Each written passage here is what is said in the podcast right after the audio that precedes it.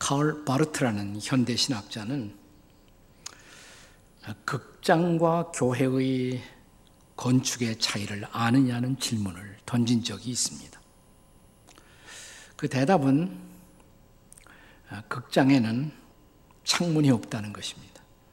그러나 교회들은 대부분 창문이 있는 구조를 선택한다고 말합니다. 바르트는 상징적이지만 그것이 교회의 사명을 나타낸다고 말합니다.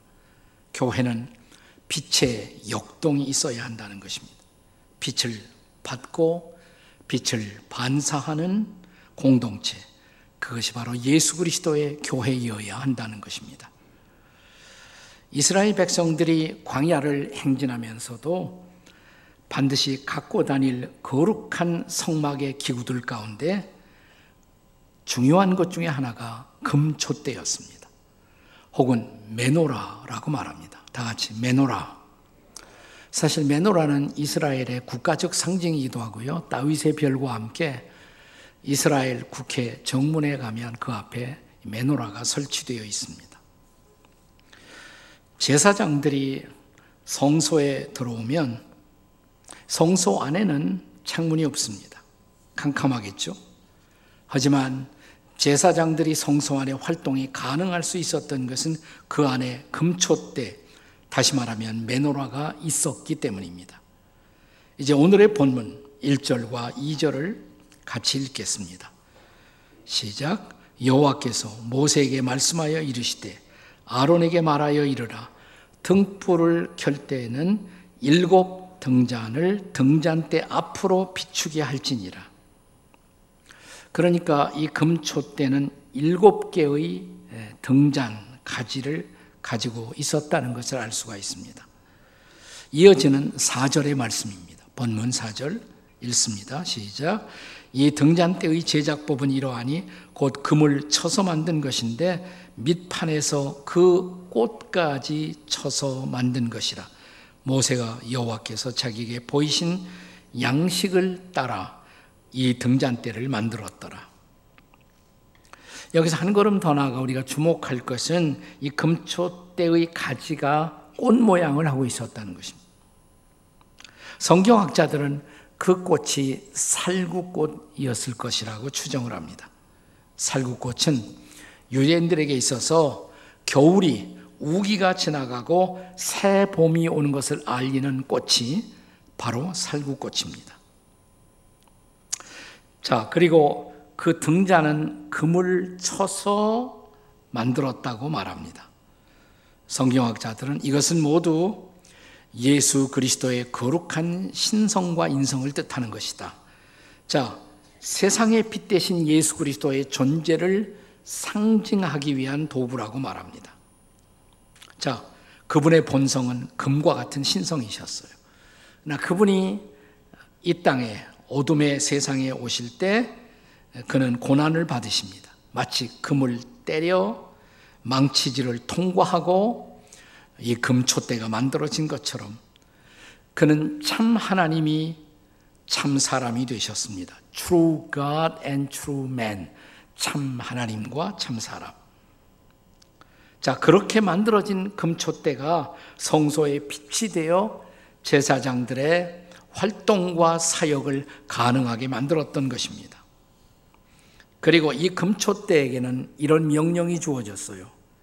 그 앞을 비추게 하라고. 앞으로 비추게 할지니라. 자, 금초대 앞에 뭐가 있었을까요? 네, 그 앞에는 예, 진설병이 있는 떡상이 있었습니다. 자, 이 성소의 구조를 보면 금초대가 있죠. 맞은편에 있는 것이 뭐예요? 그게 떡상, 12개의 진설병을 갖추고 있는 떡상이 그 앞에 있었던 것입니다. 금초대는 바로 그 떡상을 비추고 있었어요. 그 떡상은 양식이 있었고 떡이 있었고 이제 그 떡이 빛을 받아 빛을 발합니다. 금초대가 양식을 빛나게 하고 거기에 양식이 있었음을 알리고 있었던 것입니다. 그렇다면 여기 본문에 앞으로 비추게 하라. 이 말씀의 의미는 도대체 무엇일까요? 첫째로 그것은 성도가 누릴 축복을 시사하는 것입니다. 우리가 누릴 축복을 시사하는 것이에요. 자, 이것을 신약 성경적 관점에서 보자면 이미 말씀드린 것처럼 금조태는 빛 대신 예수 그리스도를 증거합니다. 그리고 이 빛을 따르는 사람들에게 우리는 그 빛 가운데 거하는 축복을 누리게 되는 것입니다. 요한복음 8장 12절의 말씀을 기억하시나요? 같이 읽습니다. 시작. 예수께서 또 말씀하여 이르시되 나는 세상의 빛이니 나를 따르는 자는 어둠에 다니지 아니하고 생명의 빛을 얻으리라. 아멘. 네, 본래 이 말씀은 예수님이 초막절에 주신 말씀이에요. 자, 이스라엘의 3대 명절, 절기 중에 하나가 초막절입니다.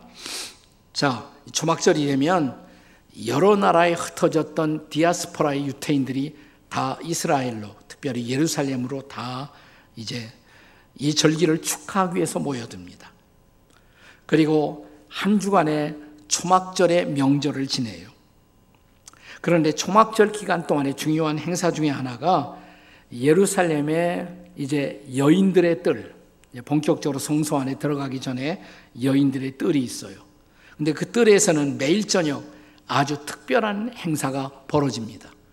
자, 해가 지게 되면, 이제 석양이 떨어지게 되면, 자, 여인의 뜰 중앙에 네 개의 기둥이 있어요. 그 위에는 불을 밝히도록 되어 있습니다. 동서남북을 상징하는 그 네 개의 촛대에 불이 밝혀집니다. 자, 그러면 노래와 춤이 시작되고 축제가 벌어집니다. 이 축제를 빛의 축제라고 부르는 것입니다. 여러분 상상해 보세요, 한번. 석양의 해가 떨어집니다. 어둠이 덮이는 순간 성전에 불이 밝혀집니다. 그래서 이 성전의 불이 밝혀짐 이것을 the illumination of the temple 성전의 조명이라고 부르는 것입니다. 근데 바로 그 순간 불이 들어오는 순간 예수께서 선포하신 것이에요. 나는 세상의 빛이니 나를 따르는 자는 어둠에 다니지 아니하고 생명의 빛을 얻으리라. 감동적이 아니에요? 얼마나 장엄한 순간이겠습니까?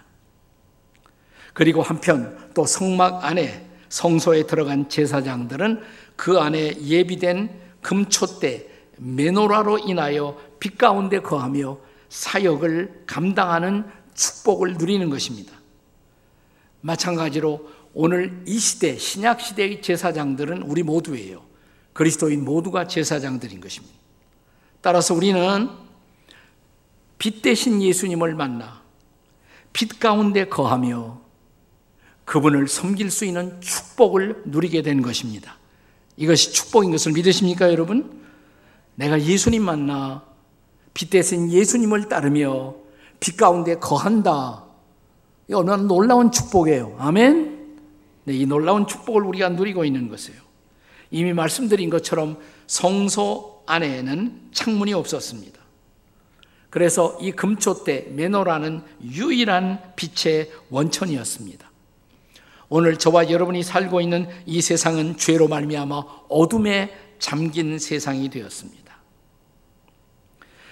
사람들이 제공하는 어떤 철학도 그리고 어떤 지혜도 어떤 이론도 빛을 찾아가는 일에 작은 도움은 될지언정 절대로 빛의 근원 그 자체는 될 수가 없었던 것입니다.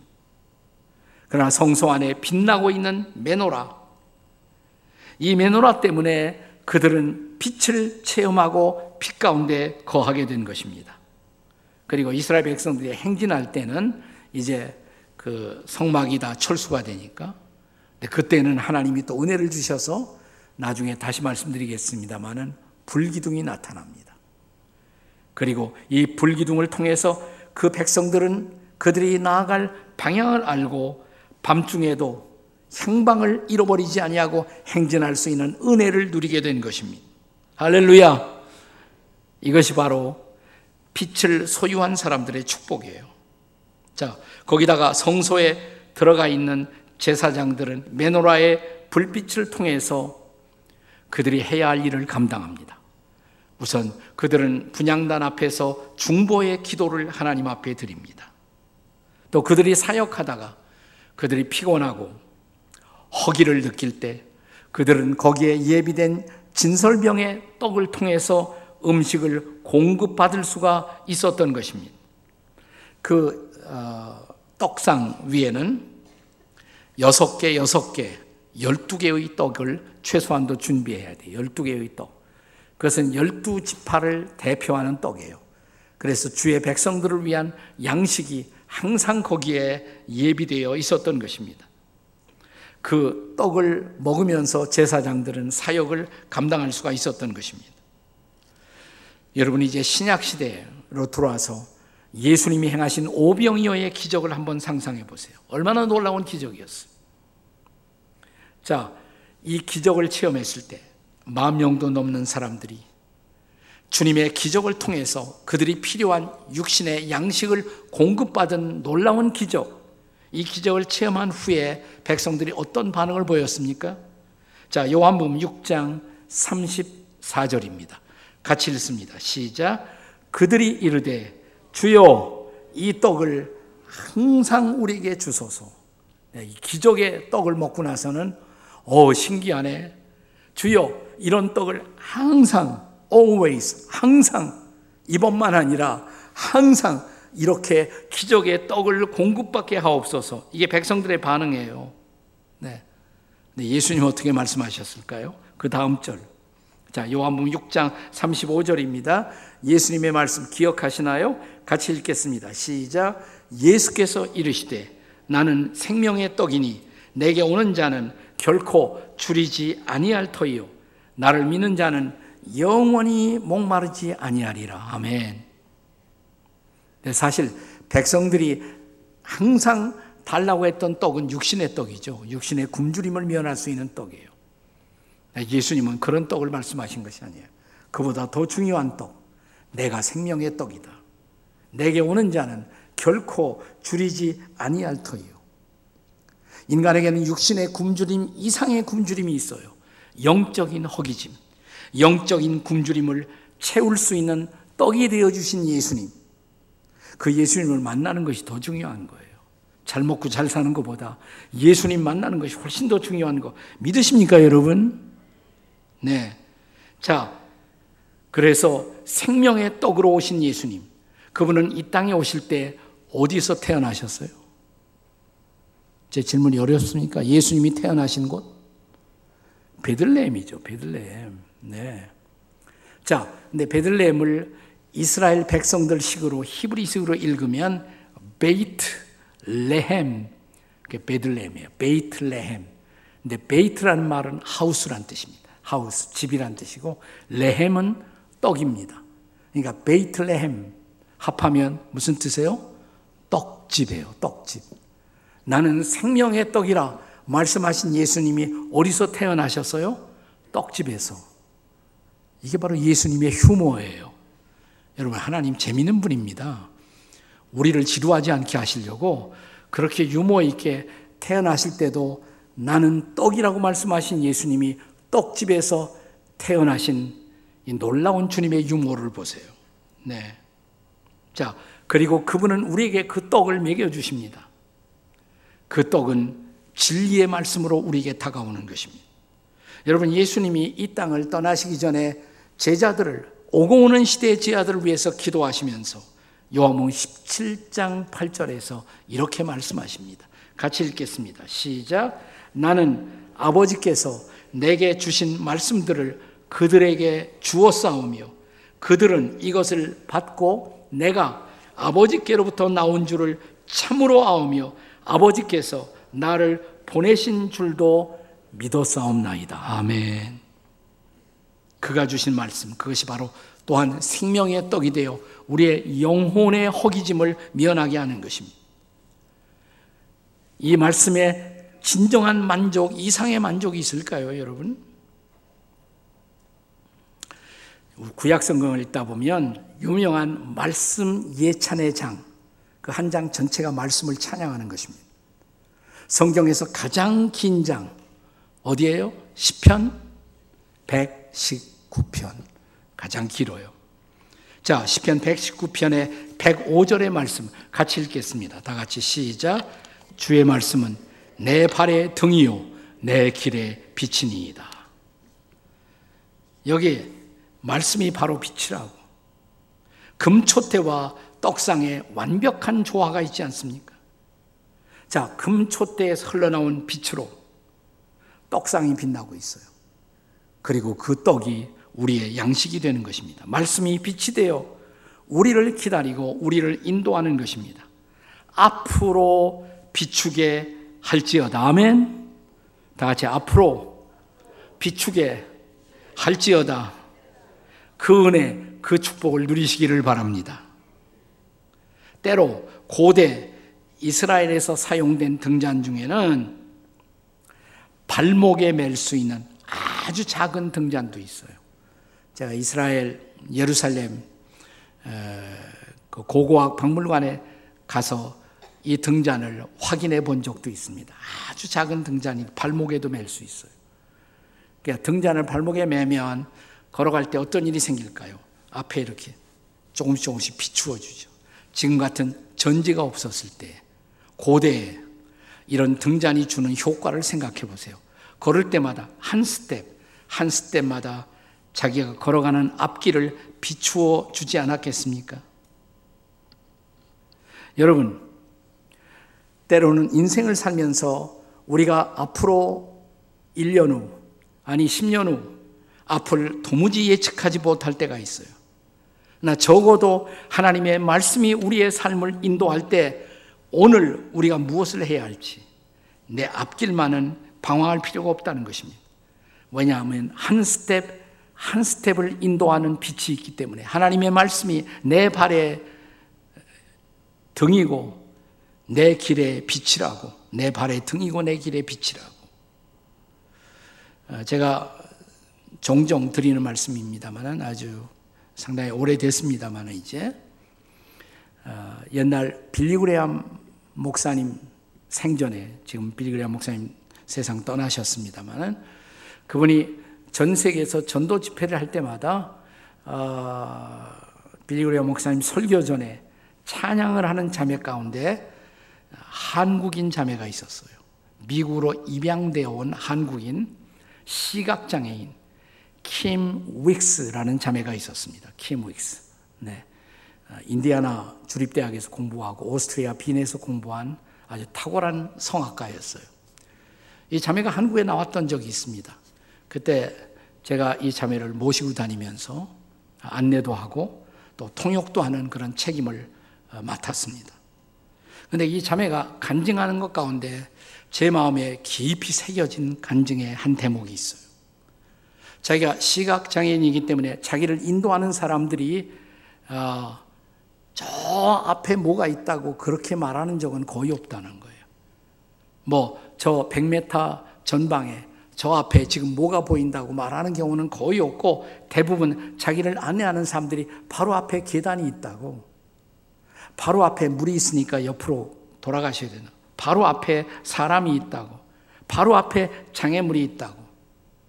자기를 인도하는 그분들을 믿고 따르다 보면 자기는 언제나 가고자 하는 목적지로 인도된다고.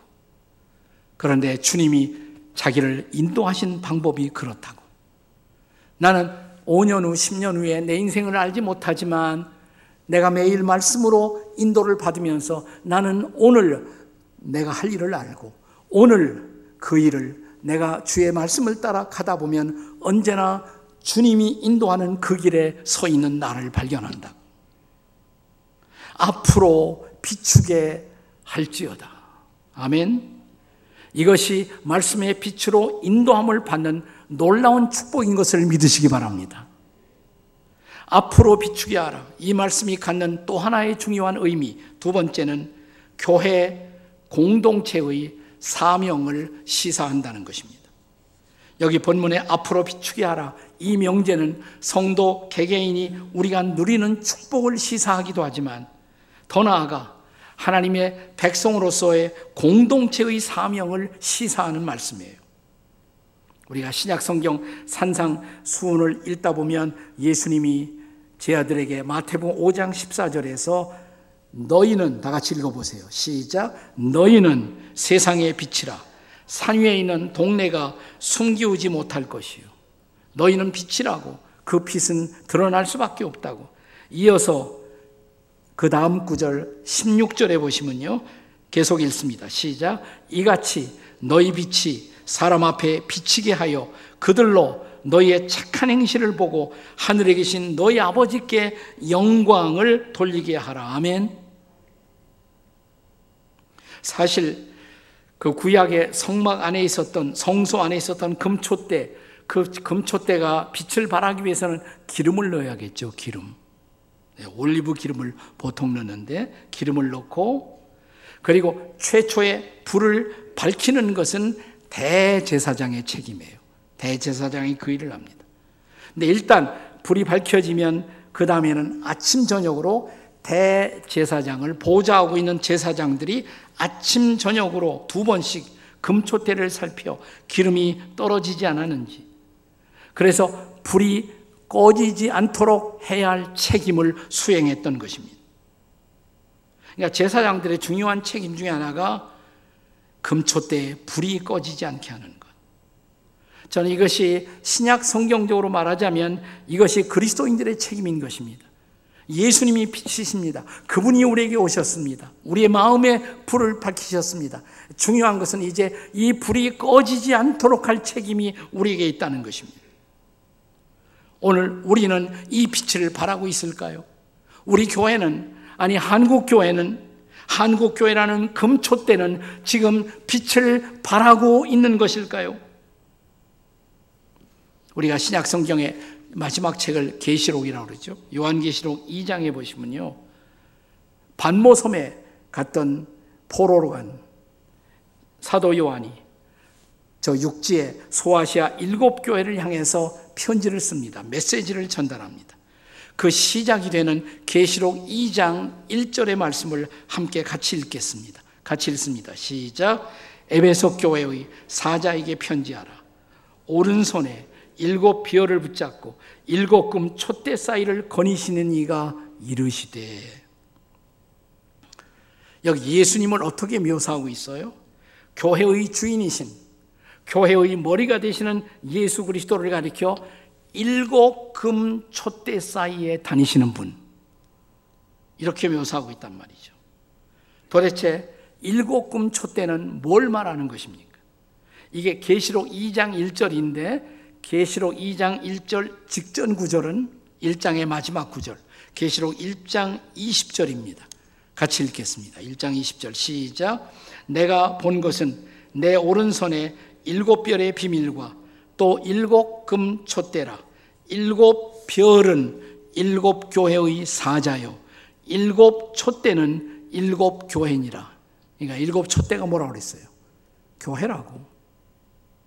이미 서두에 말씀을 드린 것처럼 이 성소의 금초대 메노라는 또한 일곱 개의 살구 가지로 되어 있었습니다. 일곱이라는 숫자는 요한계시록에서 항상 어, 완전함을 나타내는 숫자예요. 혹은 대표적인 숫자입니다. 대표적인 숫자. 여기 사도 요한이 일곱 교회를 향해서 편지를 쓰는데 일곱 교회에만 편지를 쓴 것이 아니에요, 사실은. 일곱 교회는 모든 시대 모든 교회를 대표하는 것입니다. 그래서 한 교회마다 메시지가 끝날 때 마지막에는 성령이 교회들에게 하시는 말씀을 들을지어다 이렇게 끝나죠. 그러니까 일곱 교회는 모든 교회를 대표하는 것입니다. 네, 그런 의미에서 일곱은 완전한 대표수로 등장하는 것입니다. 여기 교회가 촛대로 비유된 이유는 또 무엇 때문이겠습니까? 교회가 바로 세상을 밝히는 빛이어야 하기 때문입니다. 만약 교회의 빛이 꺼지면 세상은 어둠에 묻힐 수밖에 없습니다. 그래서 예수님은 이렇게 말씀하십니다. 예수님 자신이 빛이라고. 근데 거기서 끝나지 않아요. 그 예수님을 구주와 주님으로 영접한 모든 그리스도인들이 공동체로서 또한 빛이 되어야 한다고.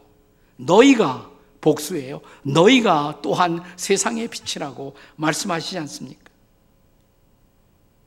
자, 그렇다면 우리가 우리가 남이가 그건 아니고 네. 우리가 그리고 교회가 교회가 세상의 빛으로 존재하기 위해서 해야 할 일은 무엇입니까? 저는 두 가지 결단이 필요하다고 생각해요. 두 가지 결단. 첫째 결단은 어둠과 직면할 결단이에요. 세상의 어둠과 직면할 각오가 있어야 합니다. 너희가 세상의 빛이라는 말은 세상이 어둠이라는 것을 전제하고 있는 것입니다.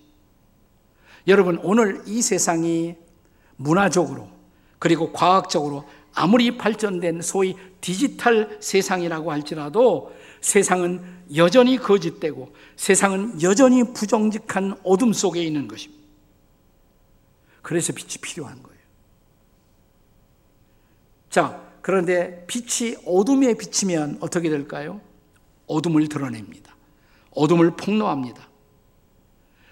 그래서 세상은 빛이신 그리스도를 배척하는 것입니다.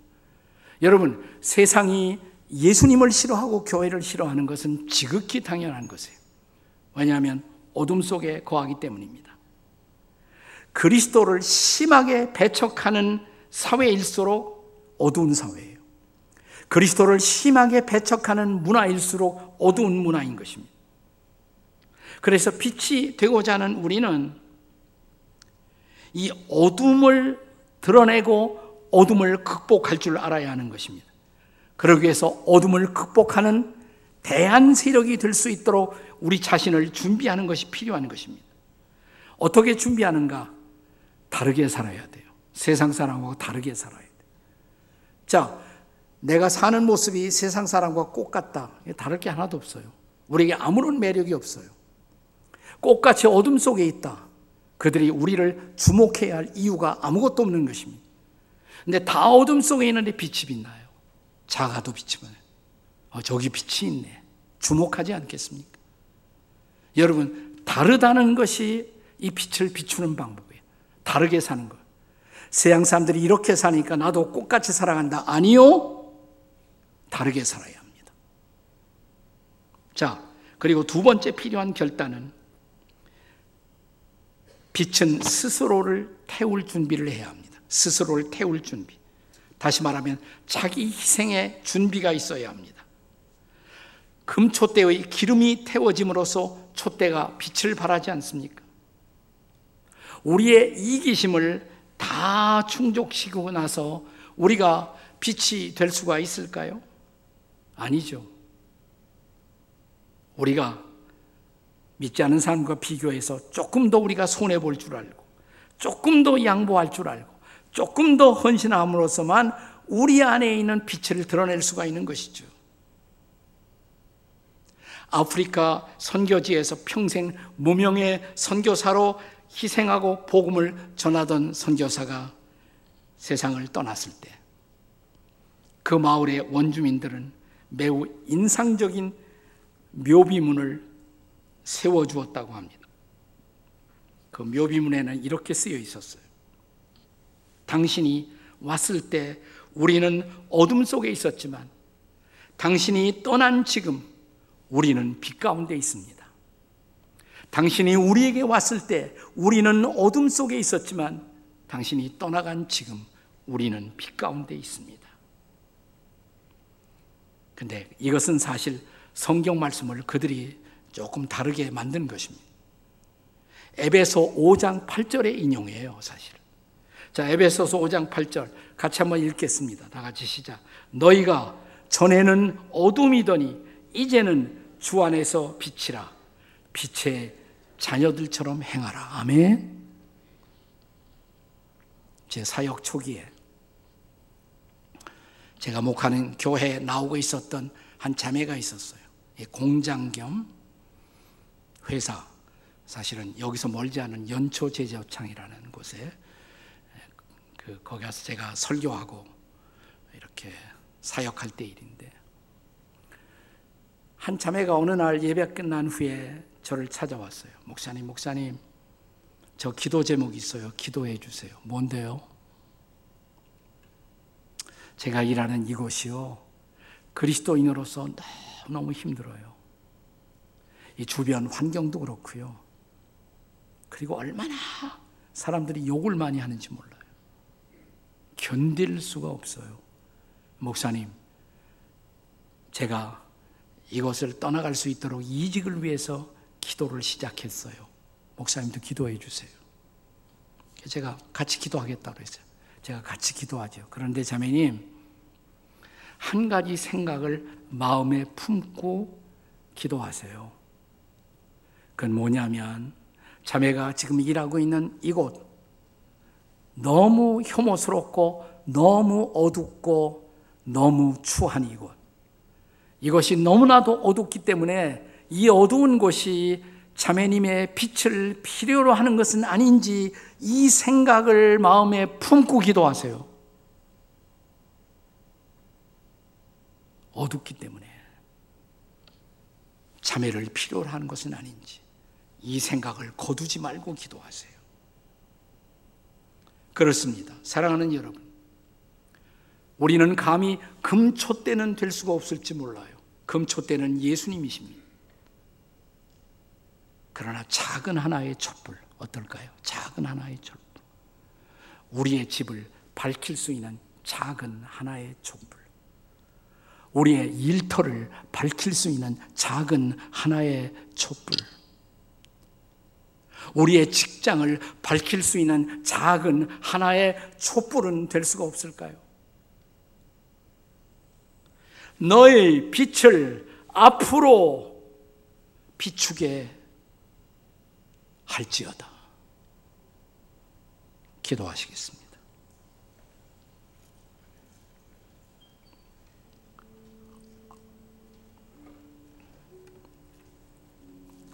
세상은 여전히 어둡습니다. 문화는 계속 발달하고 있지만 세상은 여전히 어두운 곳입니다. 이 어두운 곳에서 어느 날 저와 여러분은 은혜로 예수님을 만났어요. 빛이신 예수님을. 때로 삶이 춥기도 하고, 삶이 어둡기도 하고, 삶이 누추하기도 하고. 그런데 이렇게 말씀하시는 주님의 음성이 들리지 않습니까? 너 작은 촛불 되지 않을래? 넌 작은 나의 촛불이 될 수가 없을까? 작은 촛불 말이야.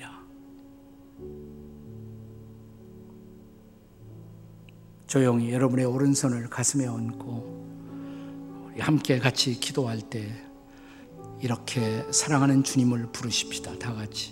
주님, 주님, 빛이신 주님, 작은 촛불 되게 해주세요.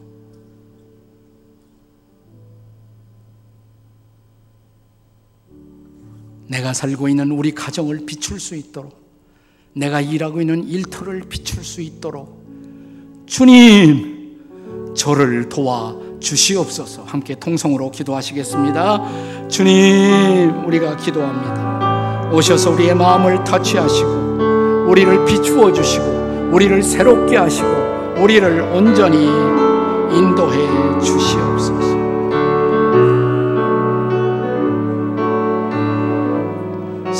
성령께서 인도하시고 성령께서 터치하셔서 우리의 삶을 새롭게 하는 놀라운 빛으로 우리를 바꾸어 주시옵소서.